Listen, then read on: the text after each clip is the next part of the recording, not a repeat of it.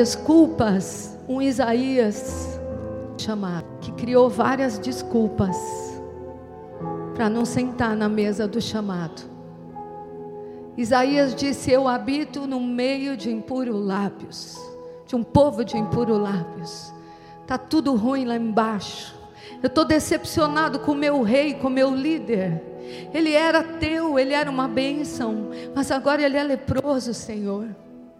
Senhor, eu estou frustrado, eu não sei o que, que eu estou fazendo, eu não sei o que o Senhor tem para mim, e no meio de todas essas indagações, ele é levado, Senhor. E no meio de tudo que ele vê, chegou uma hora que todas as desculpas não não dava mais, porque o Senhor respondeu cada uma delas. E nós vimos nestas duas mesas das desculpas que nós temos um Deus que responde às nossas desculpas. E ele diz para ele: Já que eu sou contigo, já que eu toco nos teus lábios, Isaías, quem irá por mim? E nesta manhã eu começo dizendo que o Senhor está fazendo essa pergunta para você que está aqui hoje, para você que está na sua casa e para você que vai ouvir essa palavra: a quem enviarei? Isaías se rendeu e disse: Eis-me aqui, envia-me a mim. E agora a gente encontra um Isaías no capítulo 49, lembrando entendendo. Olha dele. E ele fala: Ouvi, povos de longe, olha, ouçam, sabe por quê? O Senhor me chamou desde o ventre da minha mãe. Pessoal, me ouçam, porque Ele me chamou para ser um profeta. Ele me chamou para trazer palavra de revelação, e ele vai dizendo que às vezes ele ficava abatido, e ele dizia: Eu estou trabalhando para Jesus, para Deus, estou trabalhando, e parece que é debalde, parece que nada está acontecendo, mas ele mesmo conclui: Ele fala, O Senhor é a minha recompensa, o Senhor vai dar o desfecho de tudo isso. E de novo no 5 ele fala: Ah, ele me formou no ventre da minha mãe. Ah, ele disse para mim que eu tenho que reunir Israel, eu tenho que ministrar Jacó, eu tenho que cuidar da minha tribo, eu tenho que cuidar e a nascente de Israel, eu sei exatamente o que eu tenho que fazer. E às vezes você, filho, filha, está olhando para a sua casa, está olhando para a sua família, está dizendo: Eu sei o que eu tenho que fazer. Deus me chamou, eu sei que Deus me salvou para um plano. Então a minha casa, a minha família é a minha prioridade. Eu vou cuidar deles, eu vou fazer coisas para honrar o Senhor na minha vida. Isso está muito bem, mas o Senhor não terminou de falar. No versículo 6, é o que ele me chamou a atenção nessa manhã. Ele começa dizendo: Sim, Isaías, muito bem, você entendeu o que eu quero de você. Mas ele diz assim: pouco é. Você pode repetir comigo hoje? Pouco é é. Pouco é. Pouco é orar os seres meu servo. Para restaurar as tribos de Jacó, remanescente de Israel. Porque, além disso, eu te chamo para ser luz para os gentios, para seres a minha salvação, desde a extremidade da terra. Oh, glória a Deus! Hoje nós vamos falar dessa mesa que Deus está te dizendo, filho, filha, pouco é você está fazendo o que se espera de você, mas eu estou alargando as tuas tendas. Eu estou te levando a ver as extremidades da terra. Eu estou te levando a ver que não é só isso. Ah, eu tenho que ser uma boa mãe, um bom pai, eu tenho que ser um dizimista, um ofertante, eu tenho que ser fiel na igreja. Eu tenho mais para você. Você está pronto para ouvir essa palavra? Aleluia. Oh, glória. Já começou forte, né? Cada um de nós foi formado por um modo assombrosamente maravilhoso. Pastor Marcelo, lê para mim Salmo 139, 13, 14 e depois o 16. Salmo 139, versículo 13. Pois tu formaste o meu interior, tu me teceste no seio de minha mãe. Graças te dou, visto que por modo assombrosamente maravilhoso me formaste. As tuas obras são admiráveis, e a minha alma o sabe muito bem. Versículo 17: Que preciosos para mim, ó Deus, são os teus pensamentos, e como é grande a soma deles. Versículo 16. Versículo 16: Os teus olhos me viram, a substância ainda informe, quando nenhum deles havia ainda. Uau! Davi, há muitos anos atrás, não tinha internet, não tinha Google, não tinha tudo que nós temos hoje, mas ele tinha o Espírito Santo revelando coisas profundas para ele. E aqui o Senhor revelou coisas muito profundas. E ele diz aqui: incrível, maravilhoso demais para mim, não estou conseguindo entender, Senhor. E ele diz: Meus dias foram escritos e determinados por ti. Uau!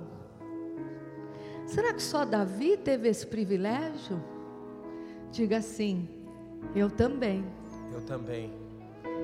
Os meus dias foram escritos e determinados pelo Senhor. Que incrível!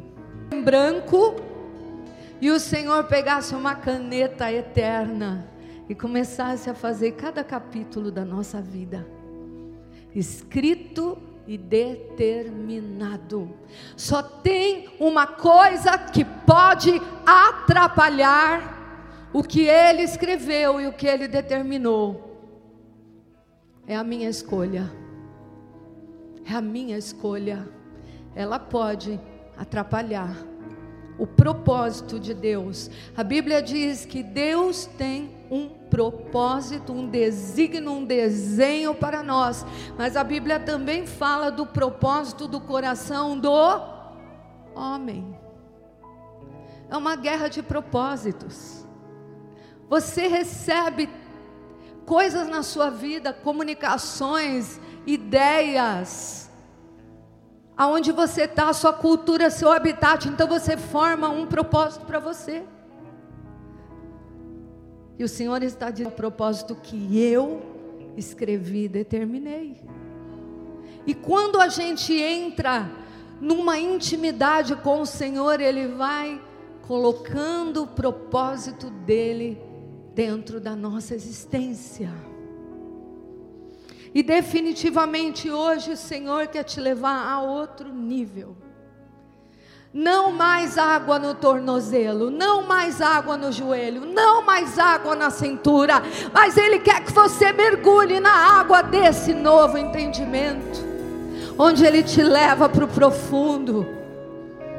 Hoje Ele faz você sentar na mesa do chamado. Aleluia. Os discípulos ainda estavam bem no rasinho quando Jesus ressuscitou, ou quando eles conviviam com o Mestre. Mas agora, conforme eles iam entendendo a unção do Espírito Santo, a palavra diz que um Pedro explosivo, esquisito, e depois da ressurreição de Cristo, ele é tomado pelo Espírito Santo e ele para de titubear, de ficar em dois caminhos, uma hora é pescador, uma hora não é mais. De repente ele estabiliza, ele entende, porque o Espírito Santo tem a função de te levar para o caminho do chamado.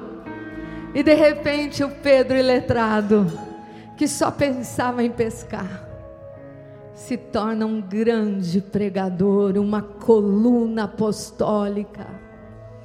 Aleluia. A mesa do chamado ela é surpreendente. Ele pega aqueles que não são para confundir os que são. A mesa do chamado vai virar gente de ponta cabeça. Mas que glória! Entender o chamado maravilhoso que o Senhor tem para nós. A mesa do chamado é ousada, é intrépida. Porque você, quando você entende para aquilo que o Senhor te chamou, você também entra na honra porque você entra na honra de obedecer aquilo que Ele traçou para você viver. Então, sentar nessa mesa, a mesa do servir é maravilhoso, mas a mesa do chamado é um nível maior, porque é a mesa dos propósitos eternos. Glória a Deus. Aleluia. É a mesa de Davi. O Senhor escreveu e determinou. O mais importante de conhecer os propósitos na tua vida é, é crucial você entender esse propósito, sabe por quê? Porque nada pode compensar o prejuízo de você não entender, de você passar toda uma vida como uma barata no deserto passar toda a sua vida da casinha sem entender nada. Quais as razões para você conhecer o seu chamado e o seu propósito? Primeira razão, faz que a tua vida tenha sentido. Quantos de nós sem Jesus não tínhamos sentido? Encontramos Jesus, nos convertemos, o novo homem se renovando, a mente, todo dia algo novo de Deus, e de repente, quando você menos espera, você tem razão para viver. Quando você menos espera, você tem sentido para viver. As nossas crianças têm sentido para viver. Amém? Segurem elas, por favor. Aleluia.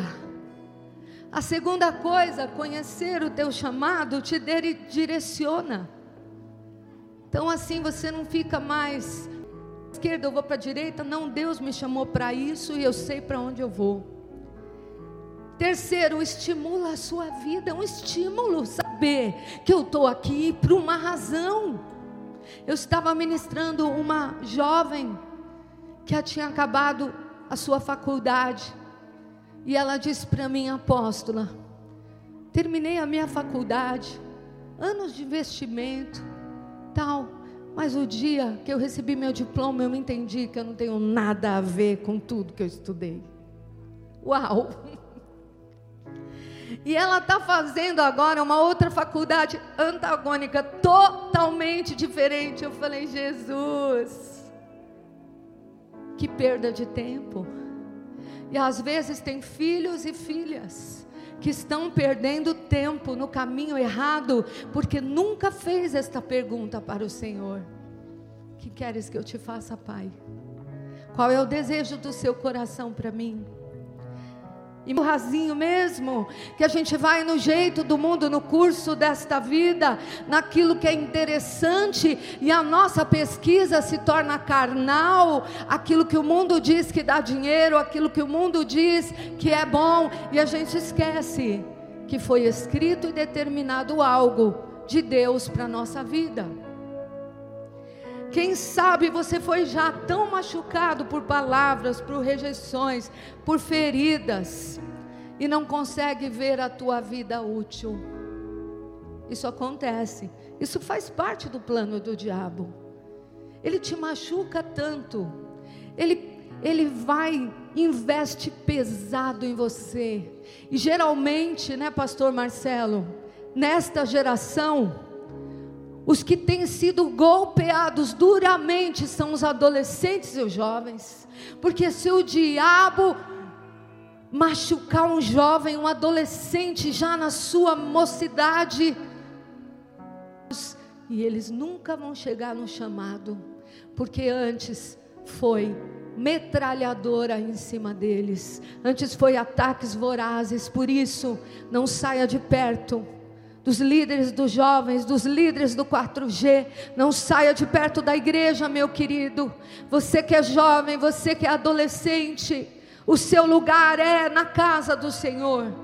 Porque o diabo quer destruir você, porque você tem um imenso chamado, então ele já quer detonar agora. Quer detonar a tua identidade. Começa assim. Porque se você não tem identidade, como é que você vai ter chamado? Eu acho que é demais, né? Então aí você sai da sua identidade, você que é homem acha que é mulher, você que é mulher acha que é homem, ou às vezes a sua identidade é uma baixa estima. Às vezes você se acha o zero do zero do zero, e o diabo está por trás disso, porque em tortura onde ele te amarra, o tempo está passando e o propósito precisa ser desenrolado. E eu quero denunciar esses espíritos que atacam a próxima geração. Eu quero denunciar e declarar que você, você jovem, você adolescente, você CAF Kids, será ensinado do Senhor Amém. e será grande a paz sobre você. Amém. Esse é o compromisso desta casa com a próxima geração. Quando ele te encaixa no plano divino, você vai entender por que, que você nasceu. Romanos 8, 28. Romanos 8, 28. Sabemos que todas as coisas cooperam para o bem daqueles que amam a Deus, daqueles que são chamados segundo o seu propósito. Aqui não está dizendo alguma coisa ou quem sabe uma coisa, mas está de... até aquele abuso, até aquele erro, até aquela ferida, tudo, tudo. O Senhor usará cada um de nós com o nosso histórico. O Senhor usará quando não houver desculpas para desenvolver então uma história divina. Eu, eu ouvi uma frase que eu nunca esqueci. Se eu estragar o plano de Deus, se eu pegar um atalho, Ele é tão bom, Ele é tão bom que Ele é poderoso para fazer um novo caminho vivo para mim. Ainda que a gente vá para um caminho errado, o nosso Deus é poderoso para preparar de novo um vivo e novo caminho. E Ele vai pegar tudo isso, ficar, e aquilo vai ser para a glória dEle. Porque Ele faz isso, Ele é Deus. Quando nós vemos personagens únicas, que tiveram vidas únicas, vemos a mão do Senhor. Aí eu, eu me lembro daquela mulher em Samaria Diz que o Senhor Jesus tinha que passar por lá. E ao passar ali, encontrou uma pessoa, uma mulher sem perspectiva de vida. A vida dela era rotininha de pegar água no poço. A vida dela é aquele, aquela coisa, sabe? Tive cinco maridos, agora não tenho mais nenhum. Eu vou ficar no meu confinamento pessoal venho pegar minha aguinha, estou na minha rotininha de sempre. Ah, gente, como é triste viver só para fazer a mesma coisa. Como é triste viver para chorar as mágoas. Como é triste viver só lembrando do que passou. Mas o Senhor que nos conhece, certa, se aquela mulher, e ele sentou na hora certa onde ela chegou para pegar a água do poço. E ali o Senhor ministrou a vida dela. Nos relatos bíblicos não dá para dizer se foi uma hora, duas, três, quatro.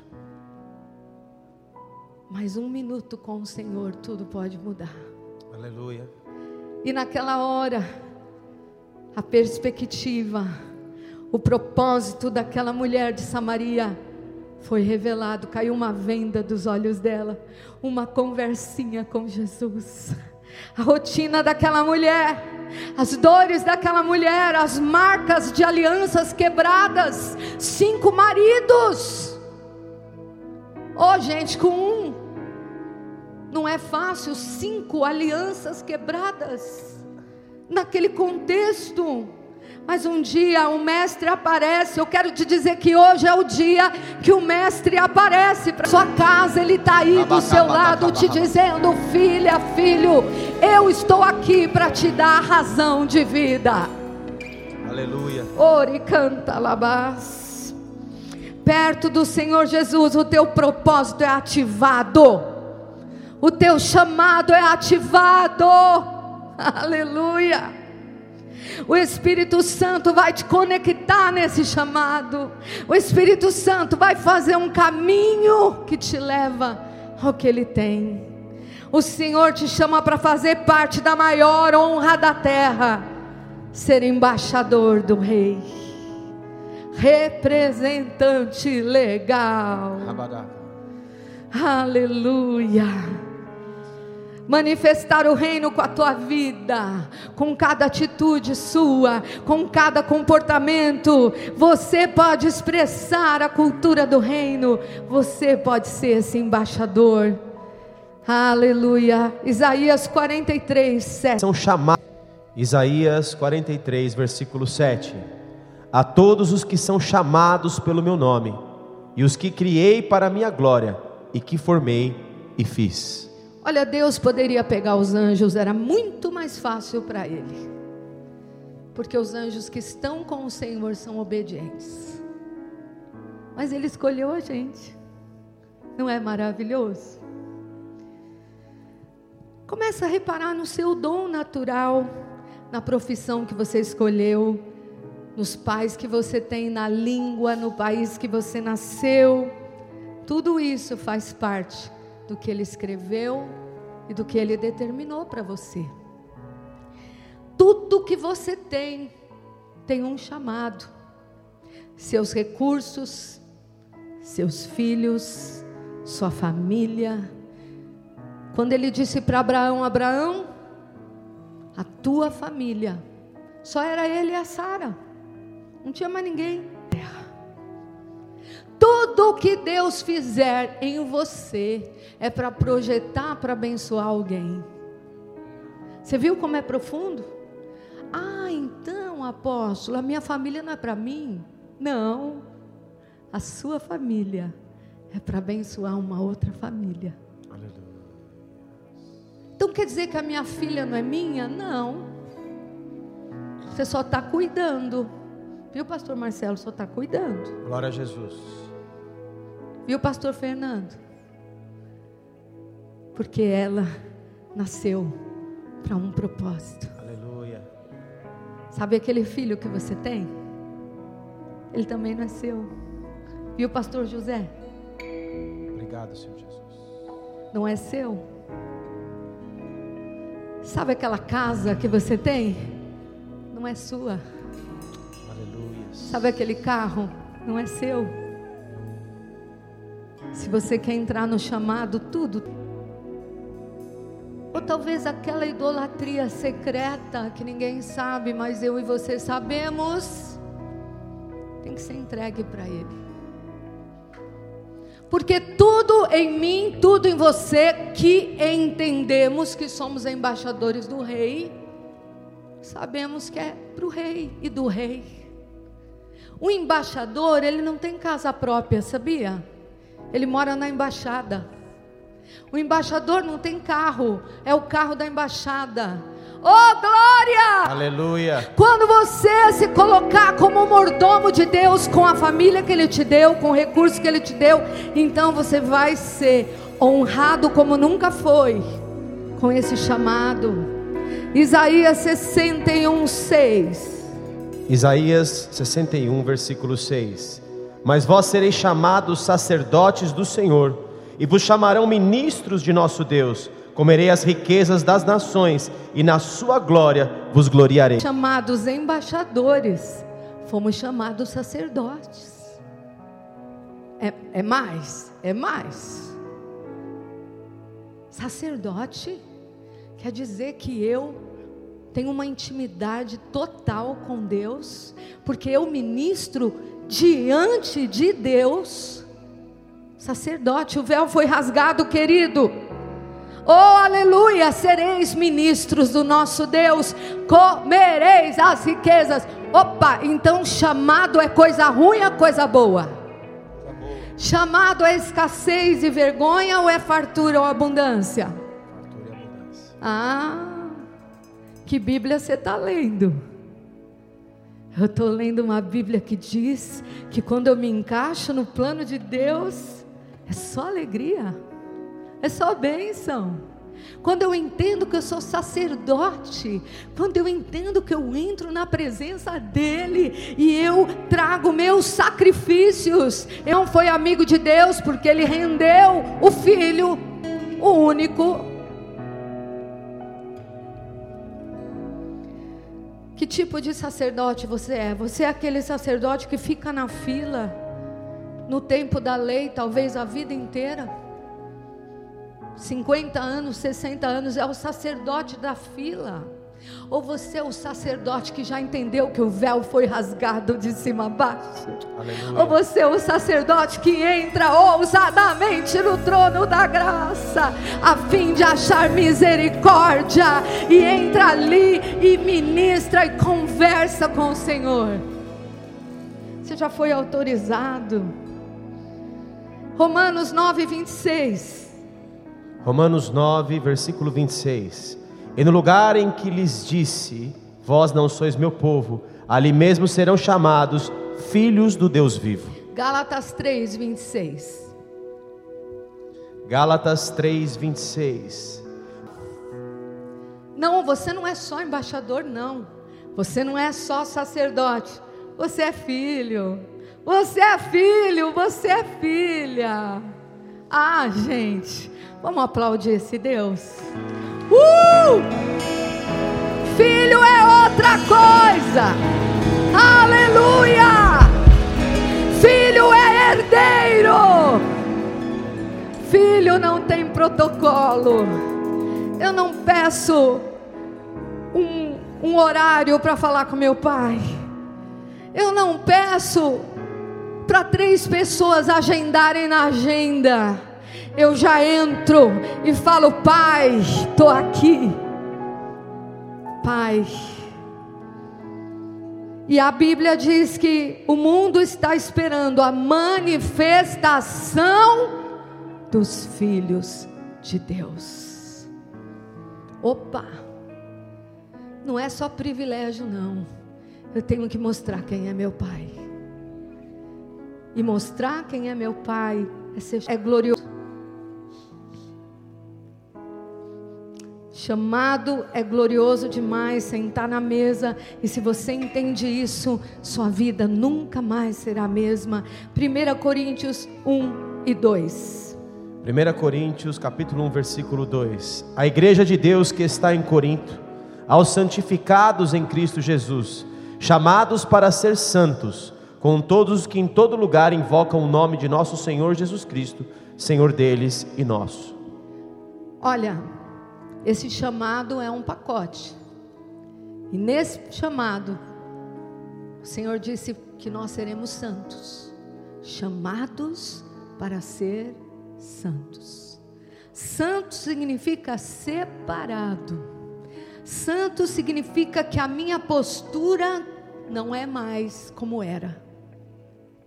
Santo significa que eu não sou mais contaminado com outra forma de Satanás.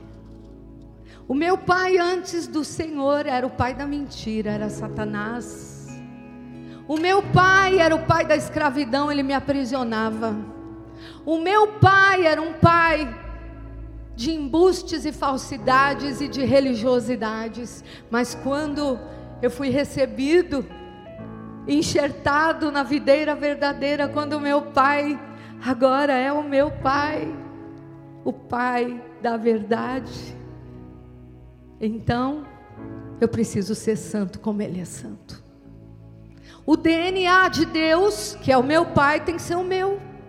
Se fizer um teste aqui em mim, vão dizer: você nasceu do Senhor Vicente Paris.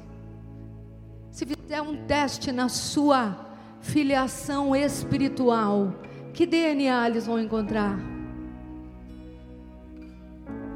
Porque se tiver dúvida, inconclusivo, é sinal que tem umas contaminações aí nesse DNA. Mas se esse DNA está dizendo Filho do Deus vivo, aleluia. Essa santidade é o segredo, onde o seu chamado vai ser maravilhoso em Deus. Esta santidade é o que te conecta ao coração do Pai. Quando nós somos santos, quando nós procuramos, isso eu não toco, isso eu não faço. Todas as coisas me são lícitas, mas não me convém. Esse tipo de artimanha eu não vou entrar. Esse tipo de embuste eu não vou entrar. Essa mentira eu não vou fazer. Quando você entende tudo isso, querido, você então entende que você tem uma essência de pureza é que você tem cada vez mais comunhão com o Espírito Santo. Porque essa santidade, esse se guardar, esse livre-arbítrio de dizer não para aquilo que não é bênção, você vai poder dizer não. Porque você tem o DNA de Deus muito aguçado. Como é que você faz isso? Ora, jejua, lê a palavra, escuta a palavra, lives, unidade, comunhão, tudo isso te santifica. Efésios 4:1. Efésios 4:1. Rogo-vos, pois eu, o prisioneiro no Senhor, que andeis de modo digno da vocação a que foste chamados. Aleluia. Então há um padrão. Modo digno ao que foste chamados. Então é muito bom receber honra, recompensa, filiação. Porém, queridos, no ingrediente chamado, escolhido, propósito, tem algumas coisas. E uma delas eu quero destacar hoje, não dá para falar todas, mas uma delas é compromisso. Compromisso. Se eu, Deus determinou, escreveu e determinou para mim, então eu tenho que ter um compromisso com isso. A mesa do chamado é uma mesa que o Senhor espera um compromisso tão leal de cada um de nós. O nosso querido apóstolo Robert Dudu sempre fala que o DNA de Deus é lealdade. E se eu sou desse pai, eu tenho também que ser leal. E eu não posso ser leal se eu não decidir por um compromisso que eu vou ser leal. Sabe? Muitas vezes você adquire alguma coisa, você tem que assinar um contrato, você é um contrato de compromisso, que você vai pagar aquelas parcelas. Se você assinou seu casamento, oh Jesus, você assinou um compromisso com uma outra pessoa em que você tem uma aliança com ela. É muito forte. Aleluia. No livro de Esther, em nenhum lugar tem o nome Deus, mas em todos os versículos nós vemos um propósito de Deus Aleluia. se desenrolando nessa história. Quem era Esther? Uma órfã. Tinha um histórico de escrava. Estava na Pérsia por causa da dispersão escrava. Vivia com o tio. Eu imagino esta menina lavando, passando para o tio, cozinhando lá, lá na periferia da Pérsia, lá num cantinho dos estrangeiros.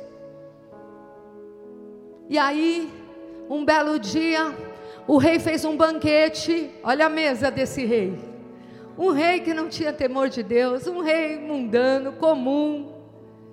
Fez a mesa, a rainha dele, a Vasti, recusou sentar na mesa. E aí ele teve que fazer um edital, né? Os, um pano de fundo. Resultado: foram buscar uma esposa para ele, andaram por toda a Suzã, procurando, procurando. Não era o sapatinho da, da Cinderela, não. Mas eles encontraram uma moça muito especial, muito bonita, tinha uma formosura. Será que Deus pode usar a beleza como um propósito? Pode. Mas tem gente que usa a beleza para lascívia, usa a beleza para sensualidade. Mas essa menina estava guardada para um propósito. Então, de repente, ela é levada lá para o rei Assuero. E aí teve toda aquela coisa, né? Quem, quem vai ser, quem não vai ser. Ela ficou um ano, um ano, um ano na casa das mulheres, sendo diferente. Ela era alguém que tinha um algo diferente. Ela não se misturou com tudo aquilo. Ela era, ela estava naquilo, mas não entrou naquilo. Ela estava no curso daquele mundo, mas ela não precisou ser amiga daquele mundo. E de repente, ela é escolhida, e vocês sabem essa história linda, maravilhosa, e a gente fala: acabou aqui, acabou aqui. Esther 2,18. Esther capítulo 2, versículo 18. Então o rei deu um grande banquete a todos os seus príncipes e aos seus servos. Era o banquete de Esther. Concedeu alívio às províncias e fez presentes segundo a sua generosidade real. Ah, esse rei estava tão feliz com esta rainha que ele arrumou. Ele fez banquete, ele fez festa, ele fez de tudo por essa rainha. Parecia tudo bem. Gente, Esther se acostumou com o palácio, se acostumou com a benevolência daquele rei, se acostumou com estes festivais, se acostumou com tudo que ela antes não se acostumava. Mas de repente chegou uma hora que ela foi confrontada com o seu propósito.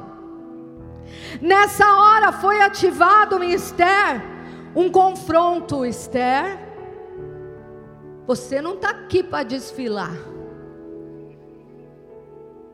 Veja que o Mordecai, o tio de Esther, tremendo homem de Deus, Esther 4,14, chegou para ela e confrontou: Eu quero declarar que eu venho como Mordecai hoje na sua vida. Aleluia. Esther 4,14: Porque se de todo te calares agora, de outra parte se levantará para os judeus socorro e livramento, mas tu e a casa de teu pai perecereis e quem sabe se para conjuntura como esta é que foste levada a rainha? Oh, aleluia! Esther, você acha que você vai se safar? Você acha que você está aí de enfeite? Para essa hora você nasceu, para esse tempo. Eu te chamei, diz o Senhor. Meu querido, tudo que está ao redor da sua vida, Deus preparou para um grande propósito. Aleluia, Jesus. Não se acomode, não fique confortável, não pare naquilo que está bom, porque Deus está te colocando como uma pedra imprescindível, como uma pessoa imprescindível no chamado que Ele tem para você. E ali, naquela hora, alguém tinha que ativar o chamado de Esther. Alguém tinha que sacudir Esther. Ei, Esther, para esse tempo você nasceu. E eu agora venho como Mordecai na sua vida. E eu estou te sacudindo com esta palavra, dizendo: Filho, filho, aleluia. Essa hora você nasceu. Para esse tempo. Aleluia no meio do Covid, no meio de 2020, no meio da crise, você nasceu para me glorificar. Glória a Deus. Tenha compromisso comigo, aleluia. Aleluia. Tenha compromisso, porque eu te chamei e te escolhi. E ela disse, quando ela ouviu isso, pá, ela lembrou da memória, ela foi para a mesa da memória. E ela lembrou, ele me tirou da cidadela de Suzã. Ele me tirou da orfandade e me colocou no alto lugar desta nação. Oh, aleluia! Glória e nesta hora ela disse: Se perecer, eu pereci. Aleluia! Onde está Esther que vai dizer: Se pereci, pereci? Onde está o homem de Deus que vai falar? Eu não vou sair do meu compromisso. Eu vou viver o que ele escreveu e determinou. Aleluia. Oh, querido, este pacote do seu chamado implica em sacrifício, implica em compromisso. Ah, Esther, o teu compromisso vai, vai pôr a tua cabeça a prêmio. Nós vivemos uma geração que não quer sacrificar. Uma geração que não quer desligar o computador quando ele está te levando para sair do ser de santos. Nós estamos numa geração que não quer sacrificar aquilo que custa. O nardo puro. A Esther não se sentou só na, na mesa do rei da Pérsia, ela se sentou na mesa do chamado. E quando você se senta na mesa do chamado, Esther, até hoje, os judeus falam o que ela fez. Ela usou uma estratégia. Ela falou: Primeiro as armas espirituais, jejuem, orem, e depois eu vou pegar a aptidão que eu tenho, eu vou pegar a graça que eu tenho, eu vou pegar a habilidade que eu tenho, eu vou fazer um belo de um banquete. Oh, glória a Deus! Eu não sei a tua habilidade, eu não sei a tua aptidão, mas Deus não vai usar só a oração, só o jejum, mas Ele vai usar teu bolso, mas Ele vai usar os teus pensamentos, Ele vai usar aquilo que você sabe fazer.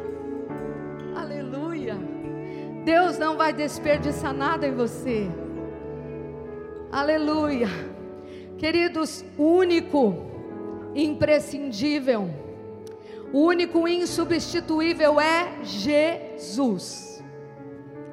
E Mordecai confrontou, ele disse assim: Ó, se você está achando que se você não. Você está pensando errado.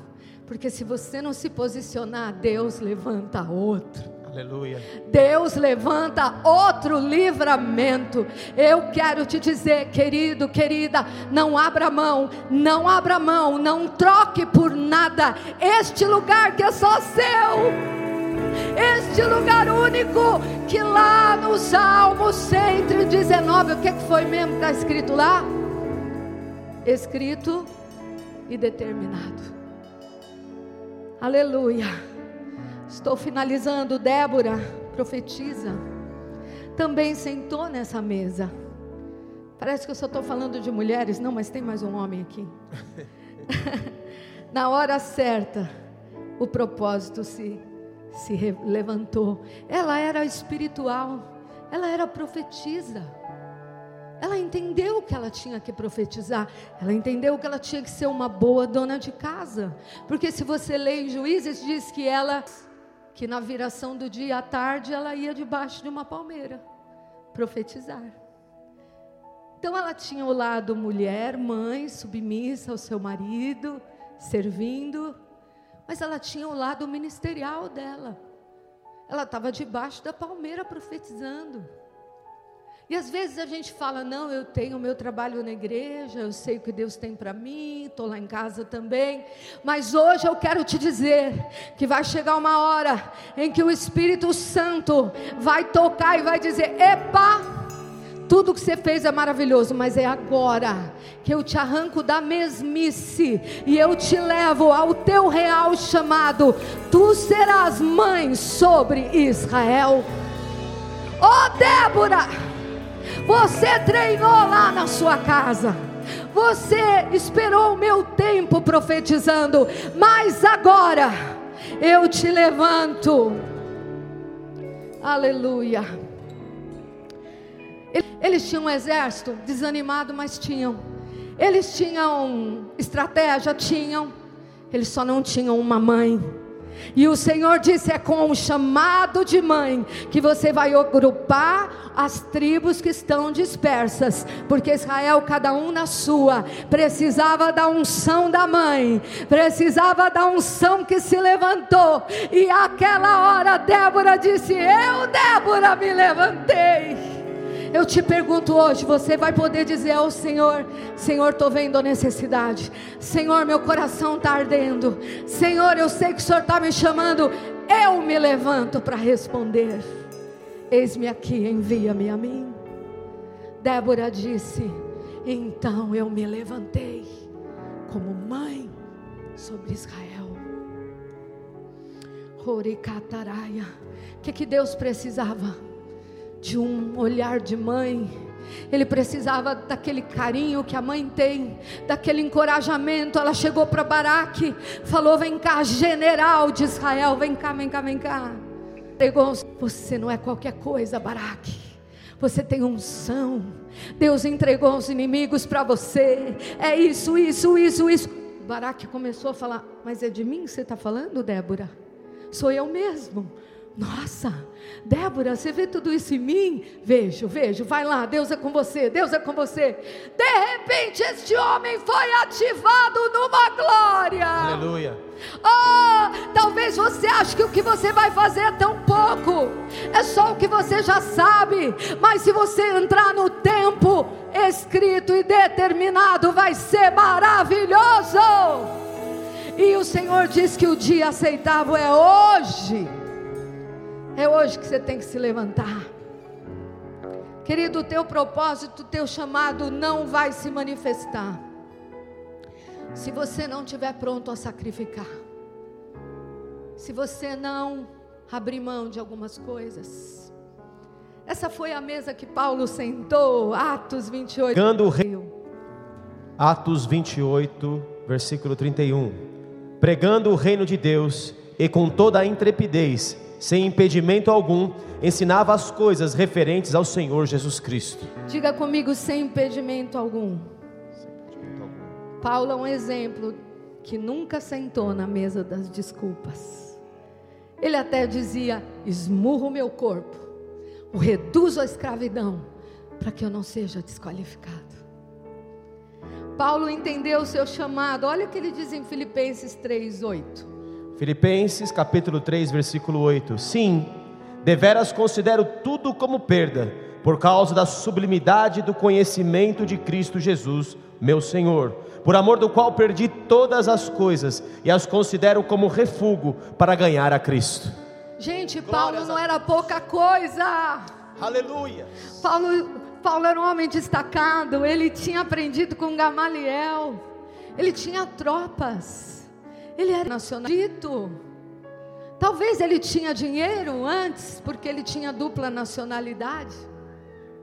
Mas ele diz assim, ó, que era mais sublime, era mais sublime ser um chamado do que tudo Aleluia. que ele juntou na vida dele. Glórias a Deus. Aleluia. Hoje o Senhor está procurando os intrépidos. O Senhor está procurando aquele que vai pregar a tempo e a fora de tempo. Aquele que vai dizer tudo que eu construí nessa terra é uma vaidade, é um refúgio. aleluia. O mais importante de mim é conhecê-lo.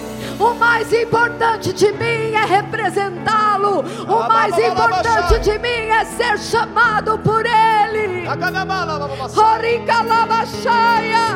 Pare de andar nos círculos. Pare, entra no plano, entra no modo do Senhor.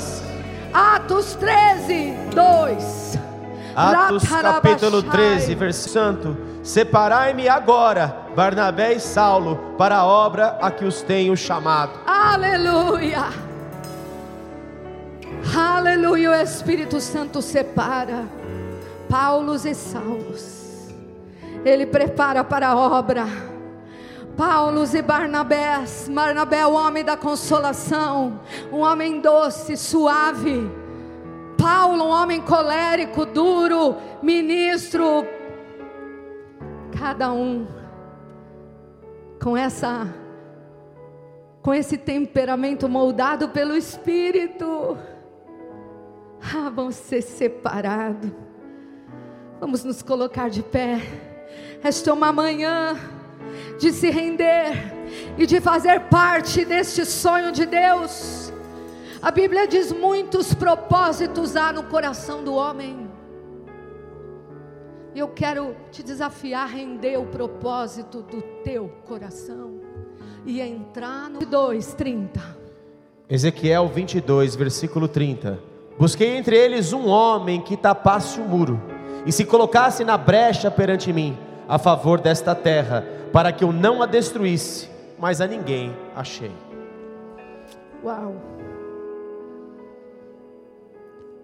Nós vivemos num muro cheio de, vivemos num mundo cheio de buracos, cheio de buracos. Será que o Senhor vai ficar só procurando, procurando, procurando e não vai achar ninguém? Será que Ele vai ficar? Porque Ele, Ele respeita cada um de nós. Queria que os primogênitos do apóstolo já subissem aqui. Queridos, alguém não quis entrar no propósito, alguém não entrou, não sentou na mesa do chamado, e por isso há uma brecha. E eu estava pensando hoje, esta semana, nós fazemos a semana que entra 27 anos de casados. Quantas vezes eu quis sair do propósito de esperar o meu esposo? Quantos impostores vieram fakes? E quando eu perguntava, Senhor, é este? É este que juntos vamos fazer algo grande para ti? É junto com esse que eu vou fazer desenrolar o meu chamado na terra. E ele falava: Não, espera, não, espera.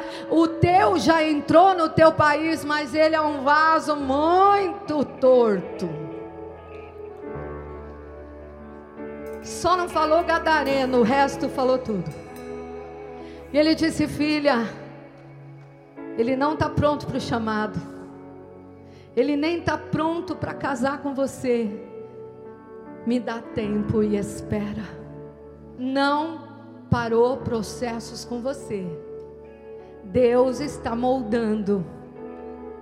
Deus está preparando a grande hora que você vai ser a manifestação dos filhos de Deus no meio deste tempo de medo, de angústia, eu e você somos luzeiros, luzeiros, luzeiros. O Espírito do Senhor está sobre mim. Ele me ungiu para pregar aos alabaxaia, ao triste, ao enlutado a colocar veste de alegria ao de espírito angustiado. Não é tempo de ficar, é tempo de ir. Ide por todo o mundo, pregai o Evangelho a toda criatura. E eu quero agora liberar nesse lugar o mover profético. Eu quero dar a mesa do chamado. Nós nunca vamos sair do chamado, porque o chamado é que vai dar razão para nós existirmos. Ah, você vai levantar e você vai descansar e você vai produzir focado no chamado de Deus para você. Em nome de Jesus.